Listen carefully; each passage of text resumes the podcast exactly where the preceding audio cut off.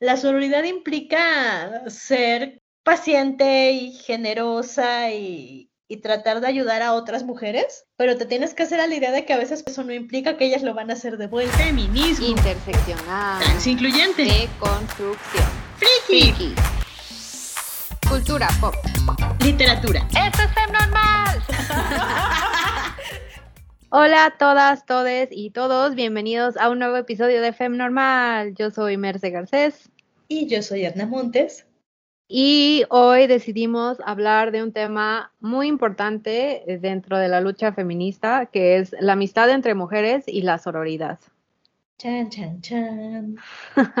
es que creo que sí es importante como diferenciarlas, porque una cosa es tener amistades femeninas y otra cosa es ser sorora, ¿no? Sí, sí, son cosas que van relacionadas, pero no son lo mismo.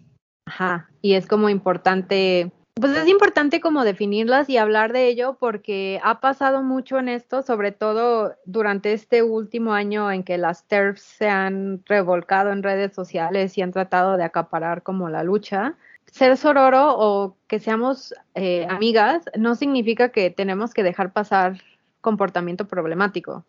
Sí, y además es como un equilibrio muy truculento, ¿no? Porque ciertamente no podemos dejar pasar comportamiento abusivo, pero también no podemos justificar que cuestionar el comportamiento abusivo se transforme en violencia.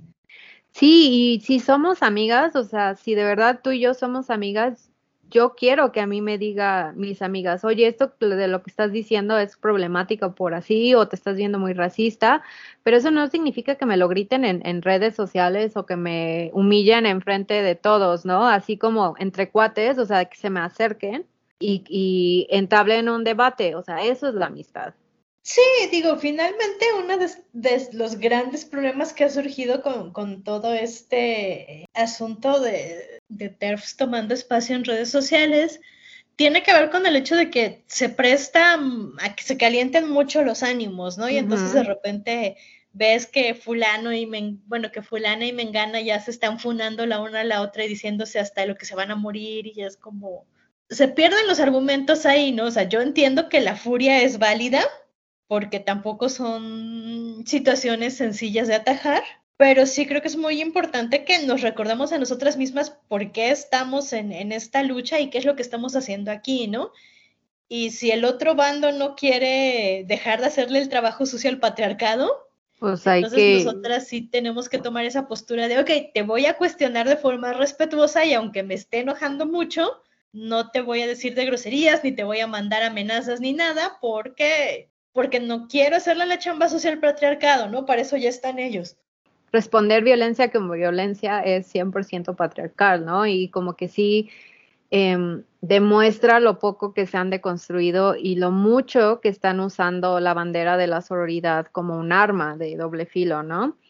Pero creo que todo esto se reduce o la, un gran raíz del problema es que desde pequeñas nos, nos enseñan y nos quieren meter en la cabeza que las mujeres no pueden ser amigas de otras mujeres porque son celosas, porque se la pasan peleando, porque siempre se traicionan. O sea, como que ese es el estereotipo con el que todos crecemos. Y aún así, fíjate, Edna, que yo de niña recuerdo que en ningún momento tuve problemas con tener amigas, pero sí tengo muy buenos recuerdos de quiénes eran las dramáticas y las exageradas y las que se la pasaban peleando con todo el mundo. O sea, como que sí se nota quiénes les meten más esa idea desde niñas, ¿no? Pues es que además depende mucho de los ambientes en los que te crías, ¿no? Porque mal que bien el patriarcado nos impone esta idea de que el mundo es un pay. Y,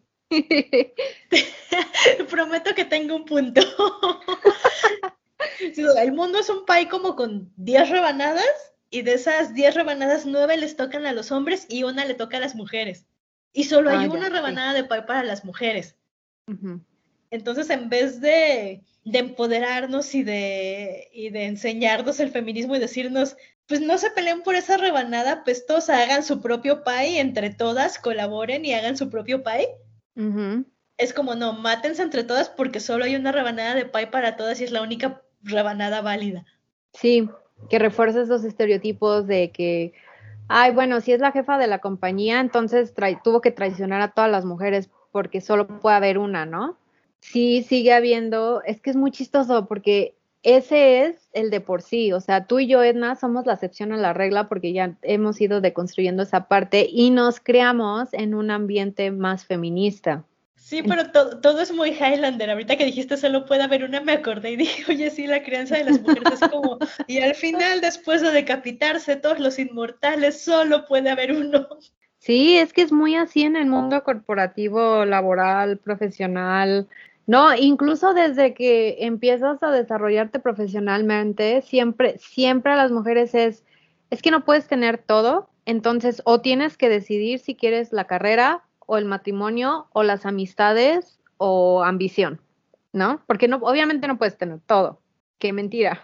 Sí, no, y además es, como esta ambivalencia porque no puedes tener todo, pero además tienes que aspirar a tenerlo todo y lo tienes que tener todo perfecto, ¿no? O sea, Ajá, te tienes que desgastar mental y física y emocionalmente para tenerlo todo y demostrar que todos están mal cuando ya de por sí era una trampa y una batalla que no ibas a ganar.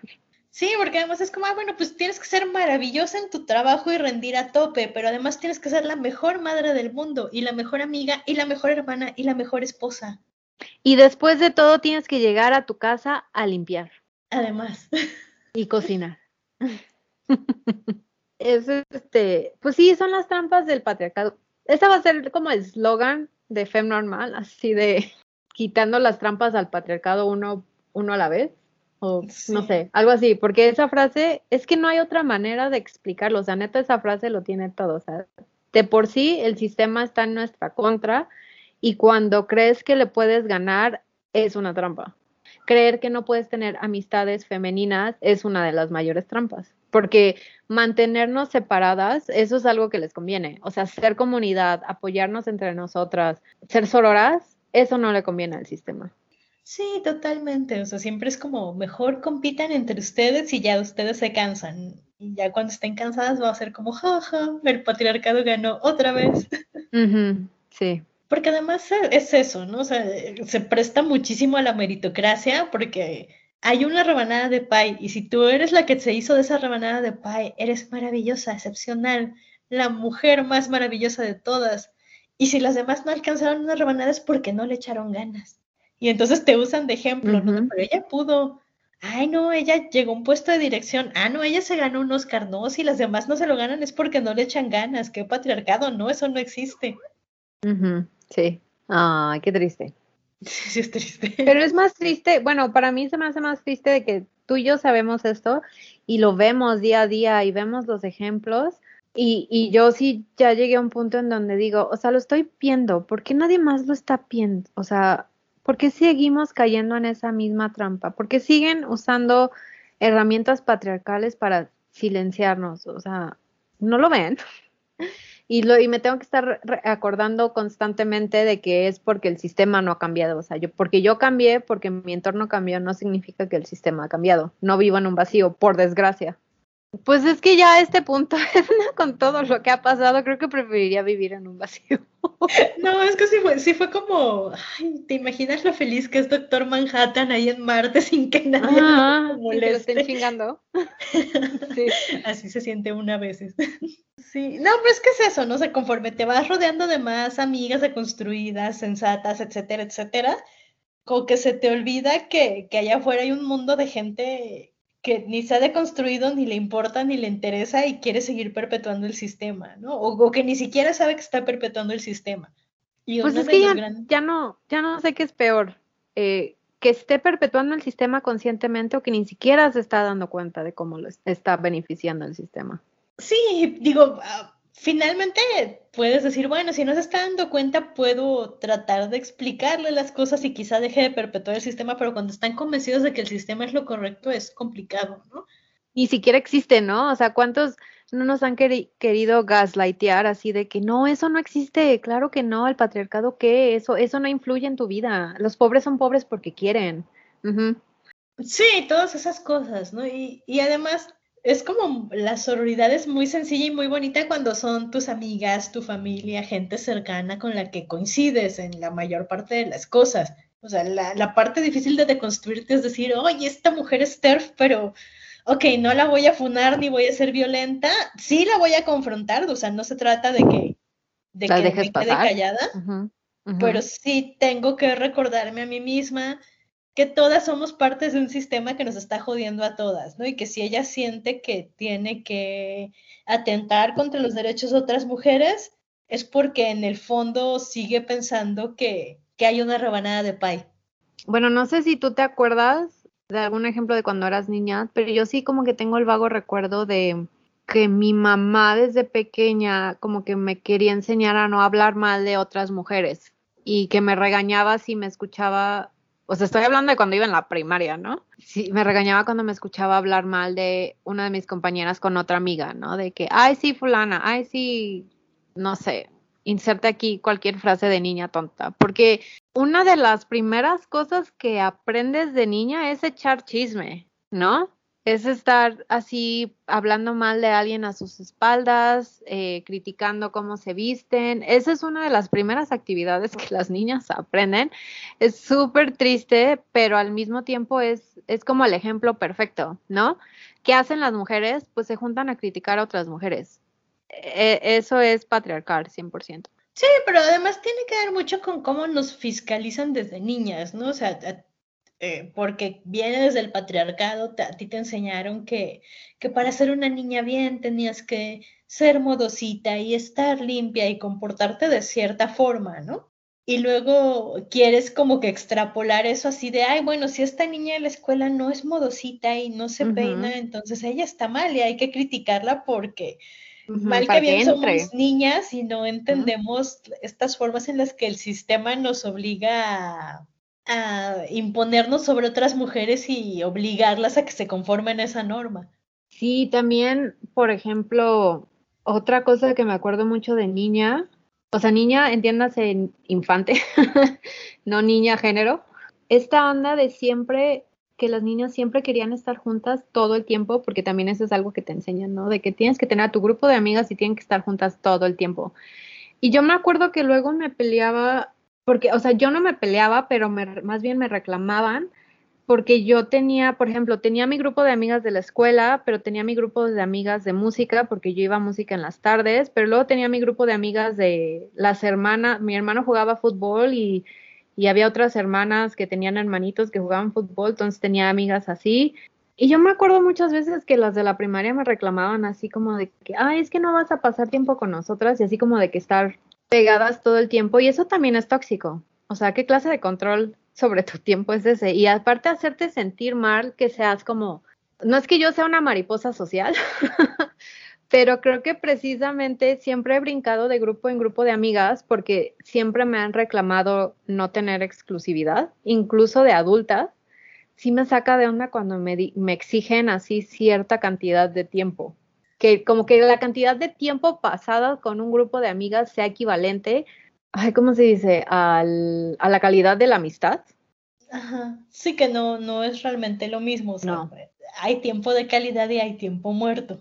Sí, pero yo me acuerdo que también cuando yo era más chica, igual infancia, adolescencia, de repente también era un drama tener varios grupos de amigas y tener que presentar esos varios grupos de amigas.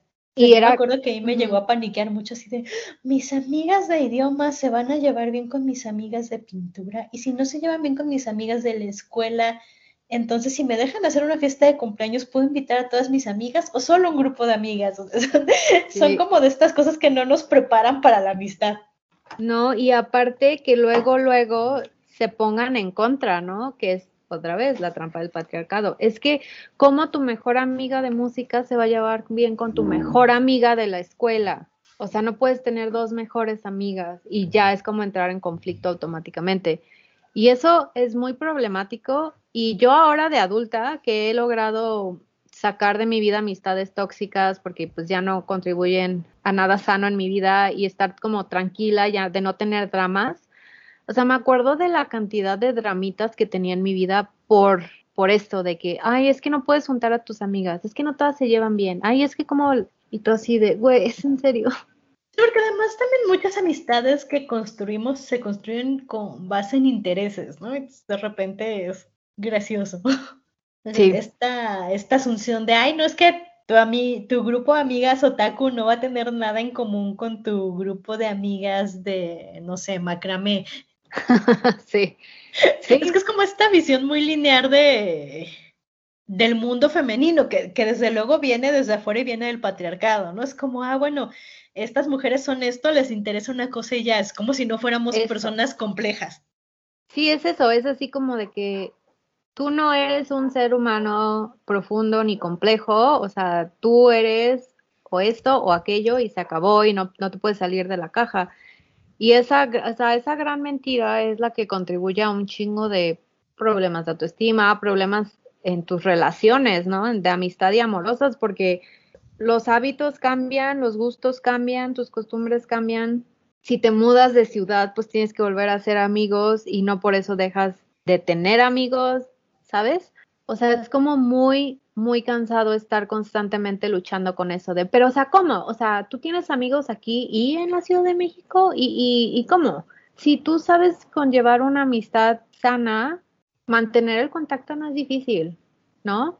Y vuelvo a lo mismo, es calidad sobre cantidad. Hay gente que entra a tu vida y sale y te deja una enseñanza o, o fue un, por, por un periodo muy corto, pero pues te cambió. Y el hecho de que ya no esté en tu vida no significa que no haya valido o no tenga un valor esa amistad en su momento, ¿no? Pero no porque fuiste amiga de alguien a los 10 años significa que te tienes que mantener esa amistad por el resto de tu vida. Y eso también se me hace muy problemático. O sea, chido si ustedes todavía le hablan a la gente con la que iban en la primaria, pero tampoco es un, un pin de honor así estárselo presumiendo a la gente. No, y además las cosas evolucionan, ¿no? O sea, yo en, en lo particular sí tengo casos de, no sé, una de mis mejores amigas es somos amigas desde que teníamos 10 años. Y este, siempre es como una broma muy recurrente de, de, que es mi relación más larga o que somos la relación más larga de la otra. Porque pues es casi toda la vida ya, ¿no? Sí. Pero lo cierto es que si eso sucedió es porque hemos ido creciendo juntas. O sea, yo estoy muy segura de que no soy la misma persona que era a los 10, a los 15 y a los 20 años y ella tampoco, ¿no? Pero a, a, de alguna forma hemos logrado crecer juntas. Sí, palabra clave es crecer. Sí, es que uno de los grandes errores que uno asume con la amistad es que siempre se tiene que mantener igual. Uh -huh. Porque pues, las personas cambiamos, cambiamos todo el tiempo, ¿no? Entonces, si esos cambios nos hacen compatibles y, y abonan nuestra amistad, qué padre. Y si esos cambios nos hacen totalmente incompatibles, también está bien pues pararle ahí, ¿no? Y cada quien tomar su camino sin, sin ninguna rencilla, porque además eh, el discurso patriarcal de las amistades entre mujeres siempre es ese, ¿no? Uh -huh. o sea, son idénticas y son súper amigas y luego se pelean y se odian y se destrozan la vida la una a la otra porque ahora se odian y antes eran amigas. Y si te soy muy franca, fuera de las películas o las series, rara vez he visto pasar eso. Y si lo vi pasar fue, no sé, cuando éramos adolescentes que, que éramos todas es lo que te iba a decir. ociosas e inmaduras. O sea, no, yo también lo, lo, vi pasar, creo que la última vez fue en la universidad, y, y, pero creo que, por ejemplo, para mí fue como esa lección de qué flojera seguir siendo así o querer chingarle la vida a la otra porque ya no es tu amiga, o hablar mal de alguien a sus espaldas porque ya no es tu amiga. O sea, qué, qué horrible. Sí, la verdad es que es eso, ¿no? Pero son estas concepciones que vienen desde fuera y yo siempre estoy citando a Sailor Moon, es que lo veo y digo, bueno, es que para nuestra generación es más así, ¿no? O sea, sí. las Sailor Scouts se enojan y se reconcilian y la pasan bien y la pasan mal y tienen como todo este rango de, de, de emociones y situaciones complejas que, que a mí se me, cuando yo veía la caricatura de niñas se me hacía muy cercana a mi grupo de amigas, ¿no? O sea, eso es lo que pasa sí. entre niñas, a veces te enojas y te reconcilias y, y, no sé, y las cortas un día y pasa el fin de semana y ya vas y le pides perdón a la otra y se vuelven a hablar. Sí, o sea, Sailor Moon y las guerreras mágicas yo creo que fueron importantes para mí por eso, porque veías como la evolución y el crecimiento de una amistad entre mujeres en donde en ningún momento se declaraban enemistad y, se esforzaban por chingarle la vida a la otra. Y también te digo, se me hace muy cagado porque a pesar de todos los dramitas que me tocó vivir o de las situaciones que yo digo, Bueno, si, si hubiera sabido que podía costar una, cortar una amistad, no hubiera como invertido tanto tiempo y esfuerzo en alguien que me estaba haciendo daño. Pero también creo que tiene que ver con, con esta onda de, de creer que, de creer que la soledad es mala, porque, o sea, no es que yo haya sido una niña solitaria, pero sí, o sea, a mí me gusta pasar tiempo sola, yo me siento cómoda sola, no es que esté sola ahorita, o sea, vivo en pareja, tengo un grupo de amigas, pero pasar tiempo con mis pensamientos no me, no me pesa como otras personas. Y otras personas sí usan, o yo he conocido gente que sí usa como la amistad como un buffer de, pues no tengo que estar solo, no puedo estar solo, porque estar solo es malo. Entonces me voy a, me voy a rodear con amistades que realmente no son beneficiosas, pero porque no estoy solo. Sí, sí, también pasa, ¿no? O sea, pasa eso y también pasa mucho la gente que de repente se hace amiga de alguien, de alguien más para capitalizar esa amistad, ¿no? Así de, ah, bueno, me conviene ser tu amiga o, tu amiga porque eh, viene con estos beneficios, ¿no? Sí, es horrible, que pueden ser entre monetarios o como caché social, que también es horrible, o sea, qué ganas de estar usando así a la gente. Sí, no, y creo que una de las grandes cosas aquí es siento que de repente los medios, la sociedad nos han vendido tanto la amistad como el amor como procesos automáticos, ¿no? Es como tú ves a otra niña y ya son amigas o a otra mujer y ¡pum! son amigas porque las dos traen tenis Converse. Así ah. súper aleatorio. sí. O a las dos les gusta una autora. Digo que sí, o sea, ciertamente cuando empiezas a conocer a alguien en el plano amistoso o romántico se basa en intereses comunes, pero no es como algo que, boom, sucede, o sea, es una relación que se trabaja. Ah. Sí, no, y también es algo que vas aprendiendo a hacer bien, ¿no? Yo, o sea, yo sé que en algunos momentos de mi vida he sido una amiga de mierda y no culpo a nadie que me haya cortado en, en esos periodos de mi vida porque no eran mis mejores momentos pero también creo que a la larga, entre terapia y otras cosas, fui aprendiendo a no ser una amiga de mierda, sino a ser una buena amiga. Yo creo que a mí me pasó al revés. O sea, yo creo que durante mucho tiempo fui muy sumisa en las amistades y como de que sí, para que no me dejes de hablar, voy a hacer todo lo que me pides, ¿no? Que también es muy tóxico. Pero creo que sí, aprender a cortar, a detectar más bien, aprender a detectar gente tóxica o comportamiento problemático también es una de las cosas más importantes porque aunque tú quieres creer que tus amigas van a crecer contigo, es más probable que se queden en el camino porque se alejan y eso no tiene nada de malo.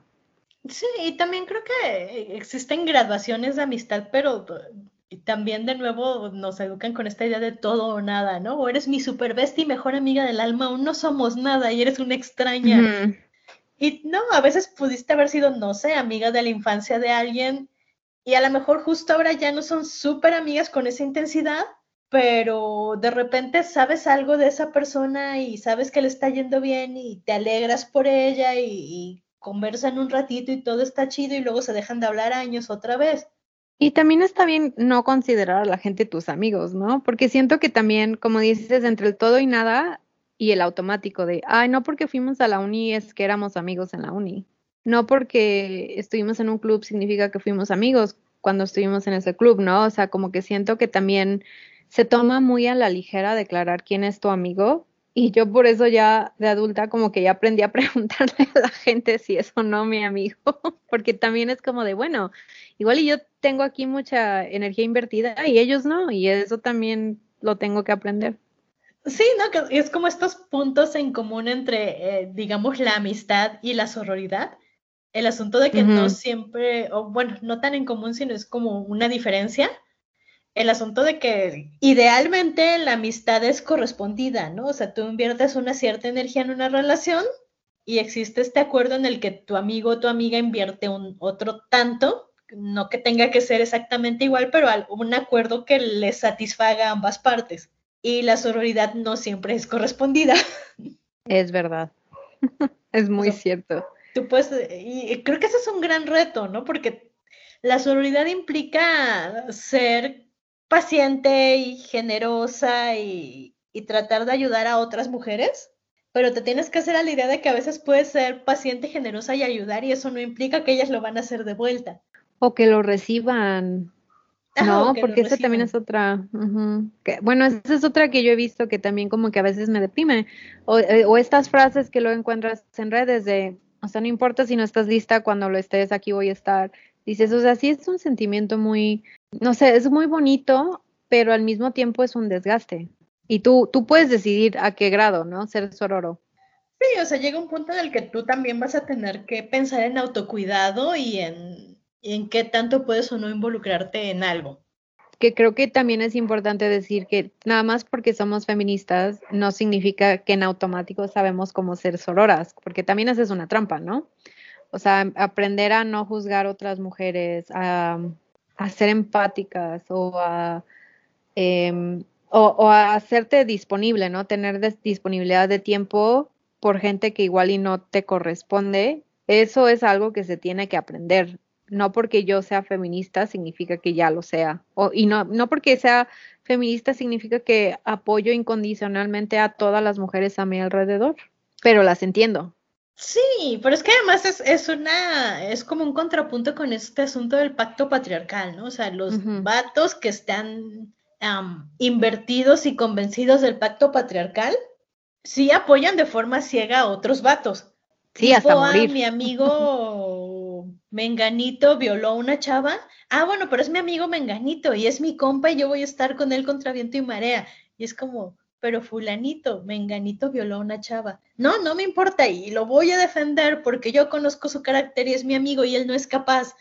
Pero aquí están todas las pruebas, hay una demanda. No, no me importa, yo lo conozco. Ajá. Sí, el yo lo conozco, es mi amigo, yo le creo a mi amigo. Ajá, que yo de repente sí veía como discursos de chavas así de, ay, no es que tenemos que tener un pacto igual que el pacto patriarcal, pero no lo creo. yo personalmente no. lo creo, porque justamente no se trata de ser ciegas ante Mm, mi punto va por aquí. O sea, durante toda nuestra vida como mujeres se nos ha dicho que somos una especie de masa informe, que todas somos iguales, que todas pensamos, sentimos y hacemos lo mismo y nos interesa lo mismo.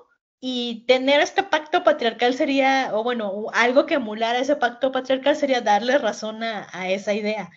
Cuando en realidad somos todas muy diversas, tenemos eh, formas individuales, incluso tenemos feminismos distintos, entonces no tendría sentido ser como una masa informe de, gente que nada más se apoya a Sol y Marea, digo, contra Sol y Marea, y menos si eso implica negar los derechos de otras compañeras, por ejemplo. O, fiscalizar a otras mujeres. Yo, yo de repente tengo muchos problemas cuando la gente que este, cuando hay estos enfrentamientos entre ser eh, regulacionista o ser abolicionista de la prostitución.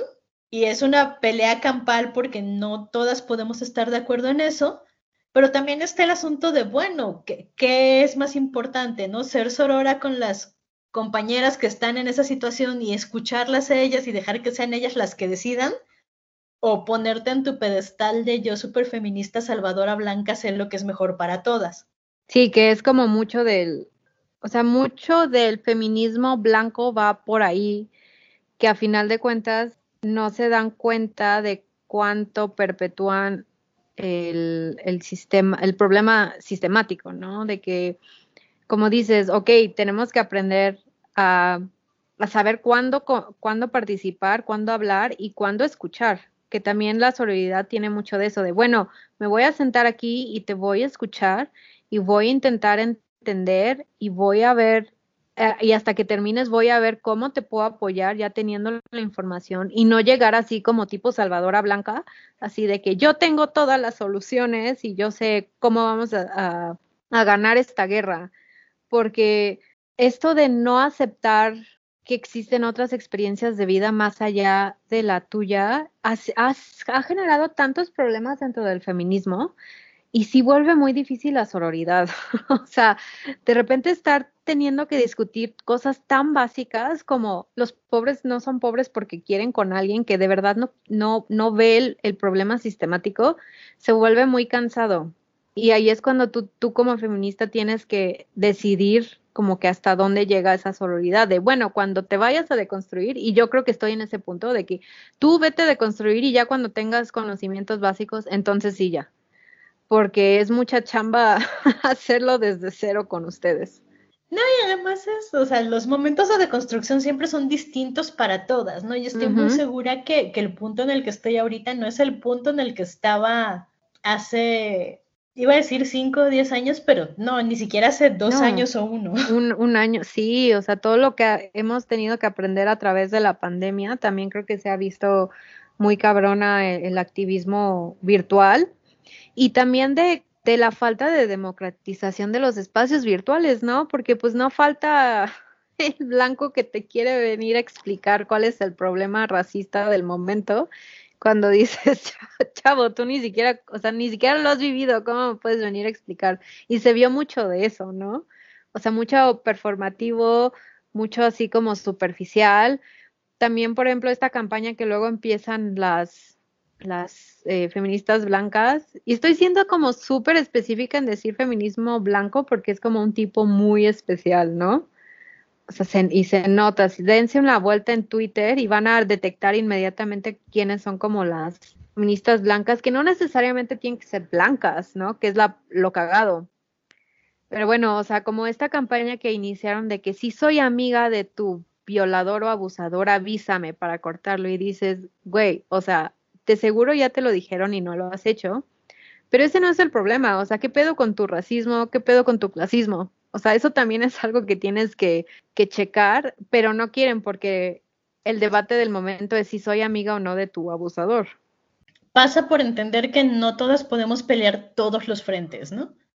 Porque de repente pareciera que porque hay feminismos, tenemos que estar involucradas en todo, en absolutamente todo, todo el tiempo. Y, Y y no. lo cierto es que no, o sea, yo puedo sentarme a escuchar a las compañeras trans o puedo sentarme a escuchar a las compañeras que hacen trabajo sexual o las que hacen trabajo doméstico que tienen luchas muy importantes y muy válidas, pero que la verdad es que fuera de mi apoyo y de escuchar y de construirme, mi experiencia de vida no me capacita para hacer gran cosa por ellas, ¿no? Y, y no está mal entender tus limitaciones. Si lo único que puedes hacer es darles eco a sus voces, pues les das eco a sus voces y ya. Si lo único que puedes hacer es ceder espacios para que ellas hablen, pues es lo que sí. te toca. Que es completamente válido y creo que eso funciona mejor, o sea, esa clase de solidaridad funciona mejor del querer llegar y solucionarle el, el problema a todos. Que aparte de eso es súper patriarcal, o sea, ya vayan deconstruyendo la idea de un salvador para el mundo. O sea, no, una persona no va a llegar a solucionar todos los problemas de este mundo, tiene que ser un, un esfuerzo comunitario. Sí, yo, yo creo que una de estas cosas que a mí me ha costado mucho de construir a, lo largo de los años ha sido eso, ¿no? Esta idea de como, como que este discurso que, que de repente se escucha mucho en el activismo de es que le doy voz a los que no tienen. Es como, ¿Ah, chinga? espérame, no, absolutamente todos tienen voz, lo que no tienen es el espacio para hacerse escuchar. Y si tú das un paso atrás y les cedes el espacio, tampoco les estás haciendo ningún favor. Al contrario, sería tu obligación porque tú acaparas espacios, ¿no? Por, Sí. por N cantidad, en mi caso, probablemente siendo que soy blanca. O bueno, que una- paso por blanca sí. porque no soy blanca.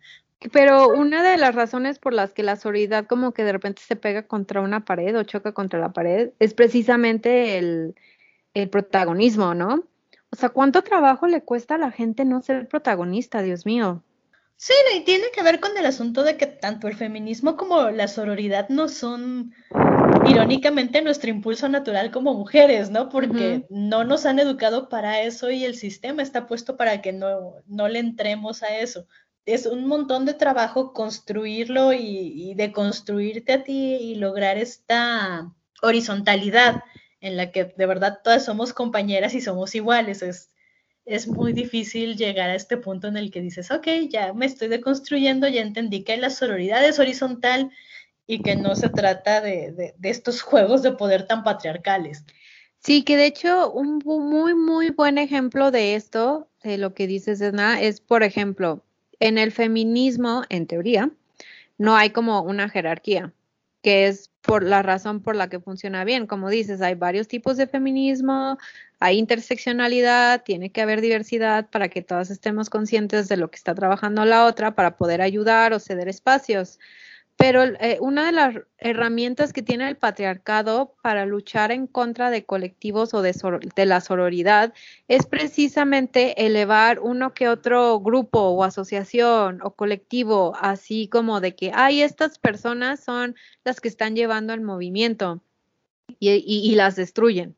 O sea, destruyen ese eh, o, o, corrompen eh, la visión y objetivos de ese colectivo precisamente porque las terminan poniendo en un pedestal. Lo vimos, por ejemplo, con, no vamos a decir su nombre, pero lo vimos con un colectivo que fue el que llamó al, al paro nacional de mujeres esa primera vez. Les pasó a ellos.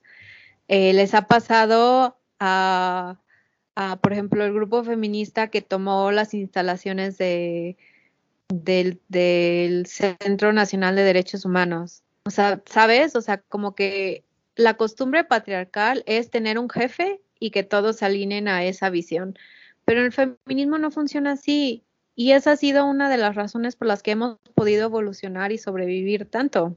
Sí, digo, y además tiene mucho que ver con, otra trampa del patriarcado, que es el asunto del reconocimiento, ¿no? En, en, el momento en el que una institución patriarcal dice, ay, bueno, este es el grupo feminista que tiene la razón, está excluyendo a todos los demás feminismos de todos los uh -huh. demás grupos, ¿no? Y de una forma u otra le, le da pretexto a, a, esta gente que es muy dada a sacar el feministómetro, primero para sí. destrozar a las integrantes de esa colectiva, porque si no son feministas intachables y cometen cualquier mínimo error o lo cometieron hace 10 meses, un año, 20 años, van a sacar uh -huh. a flote los tweets o lo que sea. O su vida personal no, o las van a doxear, no hay como Sí, no hay forma de ganar. O sea, si te quieren hacer la cara del movimiento, ya te chingaron la privacidad. Sí, esa es una. Y la otra es esta, pues sí, esta idea patriarcal de es que, ah, bueno, hay un feminismo y es el feminismo correcto. Y ese feminismo uh -huh. engloba todas las demandas de todos. Y... Que es el feminismo blanco, ese es el que reconoce. Además. Uh -huh. En la semana o en estos días estaba viendo que Yasnaya Aguilar sí. ponía en su Twitter que este, la, el feminismo blanco a menudo ponía a todas las mujeres de comunidades indígenas y pueblos originarios como oprimidas por los uh -huh. hombres o por la comunidad. Sí, el estereotipo, ¿no? Ajá. Sumisas y así. Uh -huh. Sí, pero nunca se paraba a pensar que sus estructuras comunales son buenas para ellas o son tan importantes y tan trabajadas por ellas, que para ellas uno de sus principios es salir a defender su comunidad y su tierra.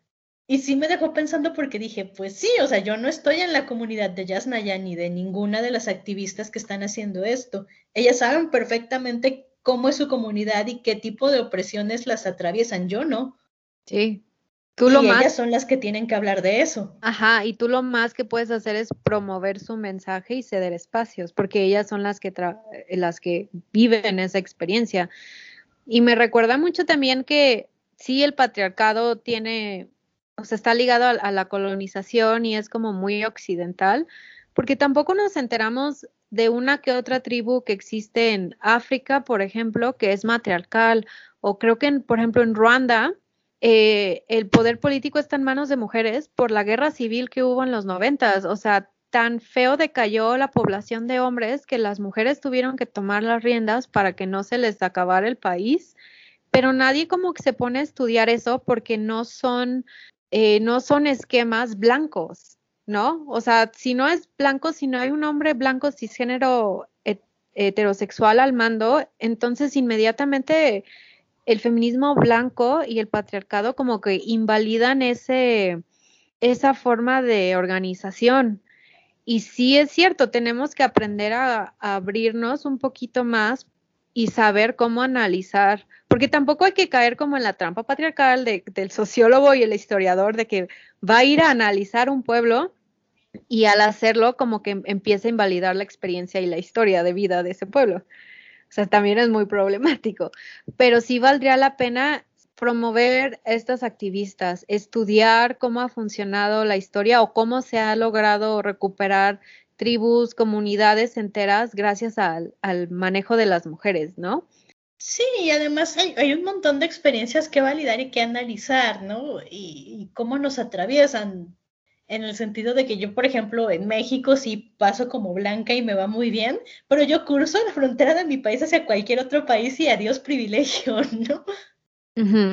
Sí. Lo, lo, cual es, o sea, es comprensible, pero hay que entender que eso, ¿no? O sea, que el feminismo que me atraviesa aquí no es el mismo que si me doy a la tarea de vivir unos meses en otro lado. Sí. Y por ende, pues el feminismo que a lo mejor aquí me parece muy blanco, no lo es para mexicanas que viven en Estados Unidos, por muy tez clara que tengan. Sí, es como aprender que la manera en la que tú vives tu feminismo sí está ligado como al lugar histórico y cultural en el que vives, pero no por eso significa que no puedas ser sorora con otros feminismos, ¿no?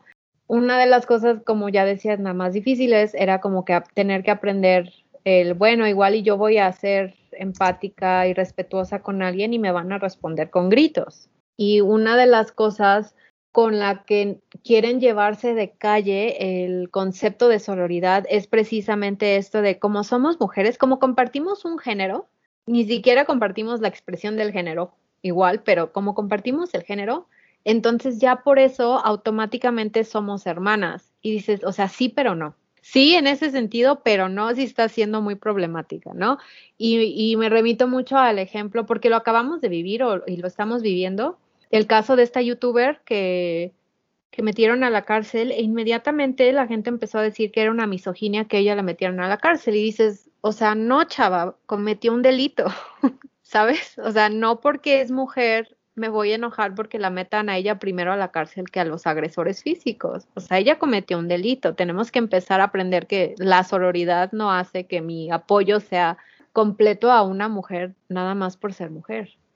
Sí, no, y además también porque esta youtuber en particular nunca ha sido ni muy feminista ni muy sorora que digamos y después ya lo estaba queriendo usar como moneda de cambio, ¿no? Sí, creo que es eso también, o sea, que ella sabía cómo explotar ese lado, pero no era nada sorora ni, ni buena feminista. Al contrario, o sea, más bien lo explotaba por su privilegio.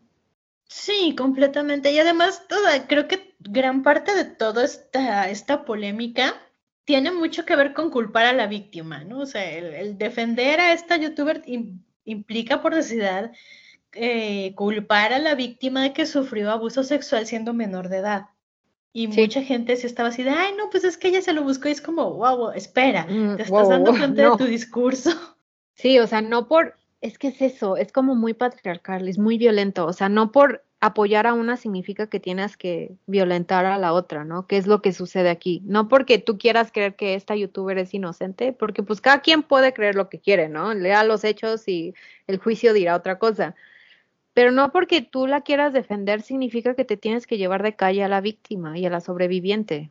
O sea, no, no son no son exclusivos, o sea, no, no lo tienes que hacer, o sea, no estás obligada a hacerlo de esa manera. Puedes defender a alguien sin tocar a la sobreviviente puedes hablar de este caso sin violentar a ninguna de las dos. Y creo que a muchas nos falta aprender ese lado de la sororidad.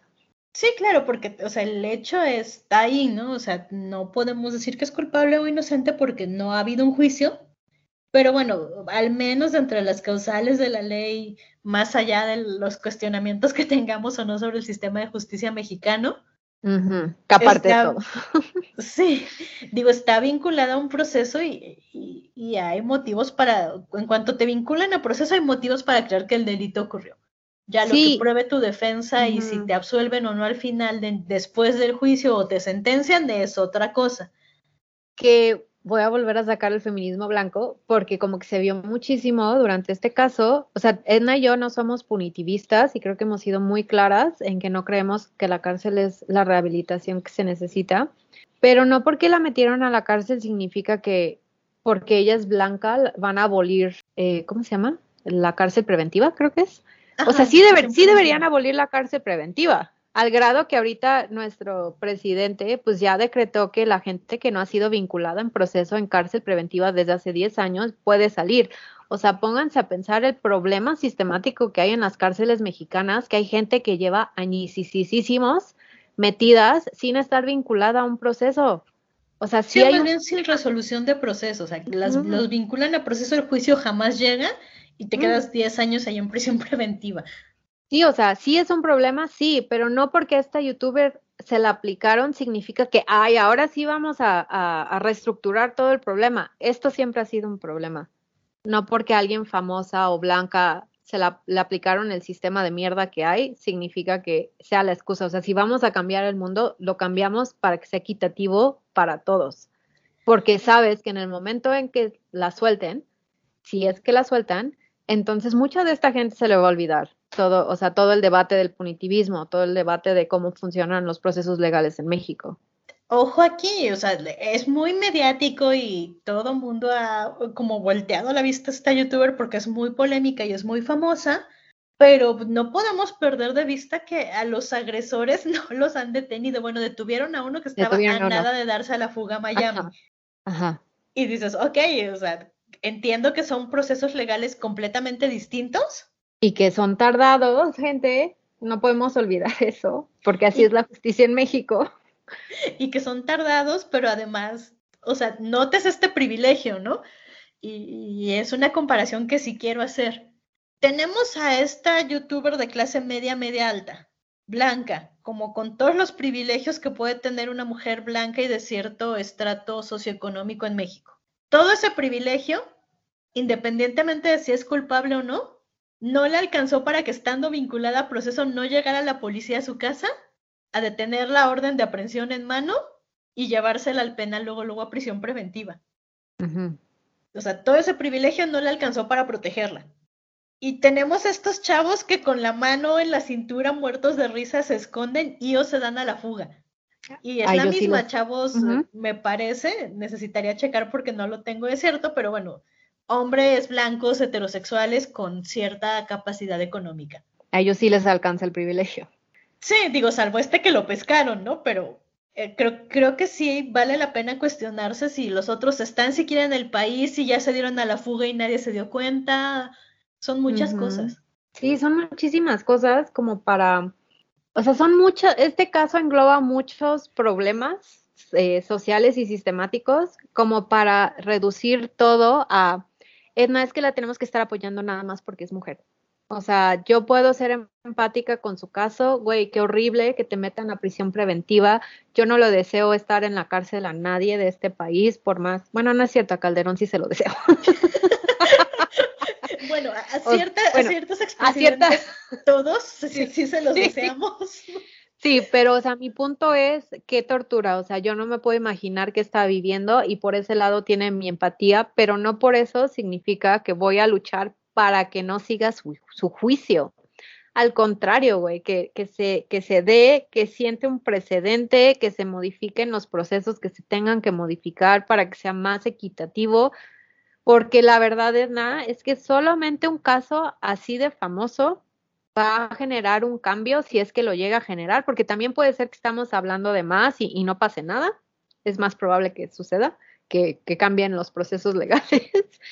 Pero, o sea, estos son los casos mediáticos que generan un cambio para que la estructura de la justicia sea más equitativa para grupos minoritarios. O sea, porque créeme, si, ¿cuántas mujeres indígenas no están en la cárcel y no generan este drama mediático para poderla sacar.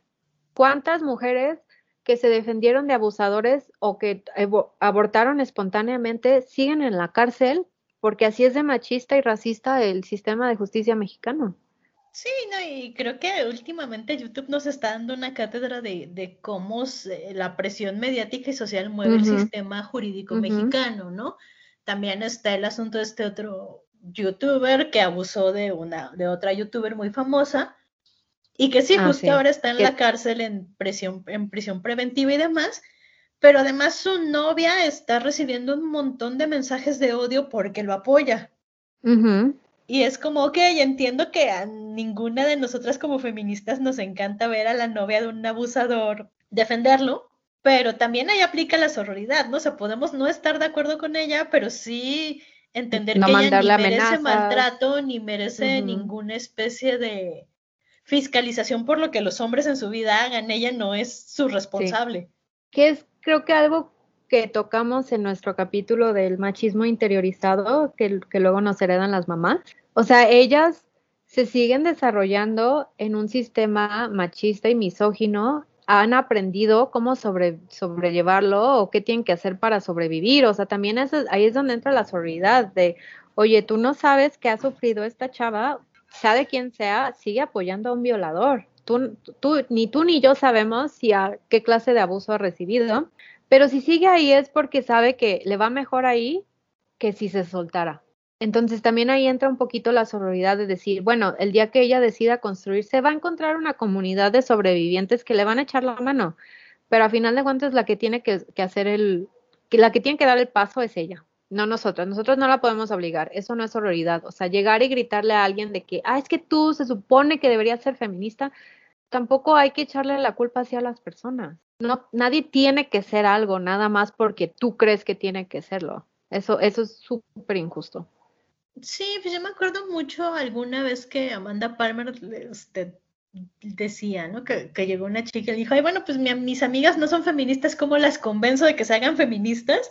Y Amanda Palmer le decía, pues mira, si las tienes que convencer, entonces como que eh, la que le está tirando a, la equivocación eres tú, ¿no? O sea, tú déjalas que ellas se definan y sean como quieran ser si quieren ser feministas, qué bueno, si, si son súper zorroras y apoyan a las mujeres y no quieren la etiqueta de feminista, está bien también. O sea, tú solo déjalas que ellas sigan sus procesos y como amiga trata de acompañarlas, no puedes hacer más. Sí, y, y creo que lo hemos dicho muchas veces en este podcast, o sea, cada quien lleva su proceso de construcción como puede y como quiere, en el momento en que puede y quiere. No todo el mundo lo va a hacer, hay personas que lo inician y lo dejan porque se vuelve muy difícil enfrentar, o sea, toda la mierda que tienen que, destapar. Pero eso no significa que sean peores personas que tú, que sí has estado en la lucha y lo estás intentando, ¿no? Yo siempre he creído que esto del feminismo y la sororidad se enseña con las acciones, o sea, se enseña con el ejemplo. Ahorita nosotros le dedicamos un episodio completo a la amistad entre mujeres, pero nosotros aplicamos todo esto que les estamos platicando todos los días. O sea, es, como intentar vivirlo lo mejor que podemos y aceptar la ayuda y la corrección de nuestras amigas, porque nadie lo puede hacer solo. Y creo que la sororidad es como el mejor ejemplo de, de lo que puede lograr el feminismo cuando estamos como, cuando somos empáticas. Sí, no, y a veces es como, puede sonar como si fuera algo enorme, ¿no? Así, oh, es que me tengo que deconstruir y decidir si quiero o no llamarme feminista. Y entonces ser sorora, y es como, si suena así como que si te lo deja, te dejaran caer un piano de repente. Sí, ya sé. Pero la verdad es que es algo que puedes hacer poco a poco, ¿no? No sé, puede empezar por... No juzgar ah, bueno, siempre que pueda comprar en un negocio de mujeres o apoyar mujeres que tienen un negocio local para un servicio que yo necesite, voy a tratar de, hacerlo, ¿no? De, poner mi dinero ahí. Sí, no, este, no juzgar a, las, a las mujeres de tu vida, así por más que te, por más corajes que hagas, o sea, no juzgarlas, no enojarte con ellas, no violentarlas. Sí, o si veo a una chica llorando en el metro o en la calle, acercarme, oye, ¿estás bien? ¿Te puedo ayudar en algo? Puede que te diga que no, puede que te diga, sí, por favor, ayúdame a hacer una llamada o quédate conmigo. Y si tú ves que eso no te pone en riesgo, adelante, ¿no? Sí, y también empezar a, y lo hemos dicho varias veces también, empezar a, decirle a amigos, familias, esto que estás diciendo es muy problemático, la manera en la que estás actuando es violenta contra este grupo minoritario. O sea, empezar a decirlo, a externarlo, de no digas eso porque eso es ofensivo. El otro día mi papá me preguntó qué significaba ser generación de cristal. y pues, eh, no sé, o sea, se me hizo muy fácil explicarlo de una manera muy sencilla porque pues sí sé lo que es. Pero también dije, bueno, o sea, si, si me topo con alguien más que no sepa X o Y cosa, pues tampoco es como hacerlo sentir menos de que por qué no sabes o por qué no estás conectado, en qué, bajo de qué piedra vives, no, o sea, simplemente ayudar en lo que puedas, explicar las cosas como, como tú las entiendes y como puedas, o sea, tampoco somos este libros teóricos andantes del feminismo, Sí, no, no, y también hay una, siempre hay autocrítica, pero también tiene que haber una autocompasión que a mí se me hace muy importante, ¿no? O sea, a veces la vas a cagar, vas a decir algo que no debiste, y está bien, o sea, tienes que aprender a perdonarte porque no puedes ser perfecta, y está bien. No, y, y dejar de lado esa idea de que tienes que llevar un, un feminismo perfecto. O sea, el feministómetro nos hace daño a, a todas. Y por el feministómetro no es posible ser sororas. Sí, no, y además es un, es, de nuevo es como esta trampa del patriarcado, ¿no? Que te exigen que tú seas una activista perfecta y que jamás te equivoques y al primer desliz que tengas te van a súper desacreditar. Pero porque eso es lo que les conviene a ellos, ¿no? Entonces creo que, que, es bueno no caer en el juego. Y sin decir, digo, a menos que ya sea alguien que dices, oye, espérate, ya estás distribuyendo discurso de odio y esto ya no es tolerable, pero si es como un error normal, sí ser compasivas y decir como, ok, fulana se equivocó y eso no la hace menos válida.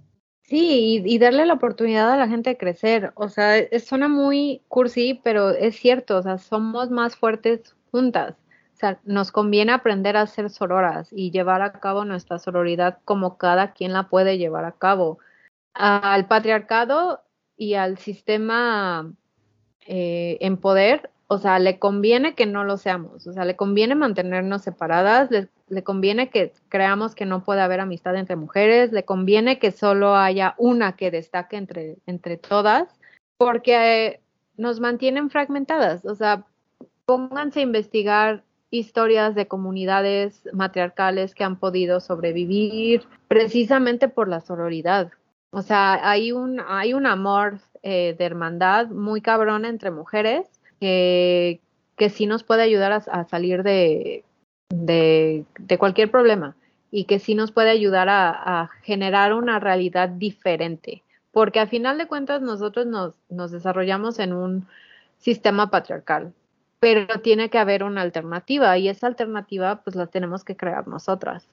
Sí, digo, y tampoco es como que sea algo ya sentado, o sea, la verdad es que es algo que vamos a ir construyendo sobre la marcha. Justamente la idea de que es algo que tenemos que construir más que algo que se nos impuso, creo que también puede ser muy, no sé, se me fue la palabra, no sé si decir relajante, alivianadora, liberadora. Es como que te quita un peso de encima, ¿no? O sea, nadie, nadie sabe cómo hacerlo, es nuevo para todas y estamos todas aprendiendo en conjunto. Recomendaciones para la sororidad decirle a alguien de una manera respetuosa que la está cagando, que está, em, está dando a conocer información discriminatoria, o sea, todo desde un punto de vista respetuoso y como que intentar no gritar, intentar no hacer corajes, es aprender a escuchar, pero también aprender cuándo te toca hablar a ti, no hacer menos la experiencia de vida o, el trauma de las demás personas, no porque tú creas que eso no es fuerte, significa que lo puedes hacer menos, no hagan eso. Em, no quite, hay que quitarnos la etiqueta de salvadores, o sea, no vamos a llegar a salvar a nadie, a veces ni siquiera podemos con nosotras mismas y ya quieren salvar el mundo, o sea, esto es esto es un trabajo comunitario y simplemente estar disponibles. Creo que eso es algo que he aprendido mucho de la solidaridad, o sea, el hacerte disponible, de, bueno, no me está hablando ahorita, pero cuando me necesite ahí voy a estar. Y eso es todo lo que puedo hacer. Sí, y, también ah, una cosa que decía mucho mi abuelita y creo que, que, a mí me ha servido mucho a lo largo de la vida, era este asunto de cuando se trata de criticar el cuerpo, cómo se presenta otra mujer, su estilo de vida, cómo lleva su sexualidad, lo que sea. Eh, preguntarte cuánto tiempo valioso pierdes ahí. Porque es como, a ver, yo estoy, no lo estoy construyendo nada eh, bueno u objetivo a la mujer que estoy criticando. Si la estoy criticando entre otras mujeres en un grupo, pues tampoco estoy haciendo nada constructivo.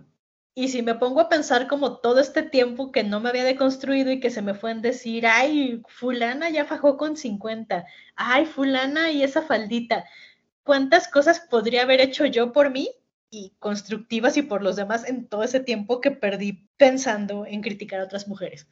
Sí, es muy difícil porque sí es algo que cuesta de construir, pero al aprender a no juzgar, no juzguen a alguien por su estatus socioeconómico, intenten quitarse como ese aire de superioridad que luego trae la sociedad, no sé, o sea, como que aprendan a no juzgar es súper difícil, pero es como...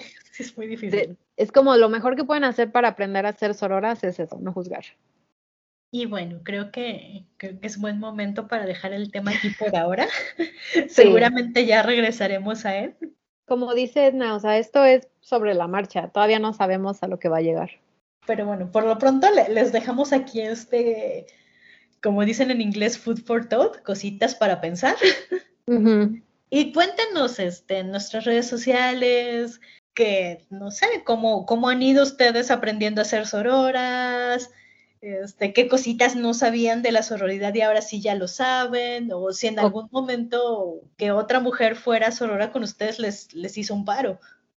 Sí, o, o también qué es lo que más trabajo les ha estado costando para, pues, también ayudar, ¿no? O sea, decir, ¿sabes qué? Es que esto no, no puedo, no sé cómo, y que puedas hablarlo con alguien también ayuda muchísimo. Pues bueno, muchas gracias por regalarnos un rato de su tiempo y prestarnos sus oídos.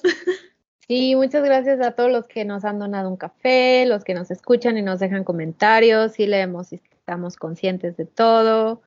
Muchas, muchas gracias. Gracias y hasta el próximo episodio. Bye. Fem Normal es un podcast producido por Edna Montes y Merte Garcés. Encuéntranos en Facebook e Instagram como Fem Normal y en YouTube como Fem Normal Podcast. Si quieres apoyarnos para seguir produciendo este podcast, nos puedes comprar un café. Busca la liga en la descripción.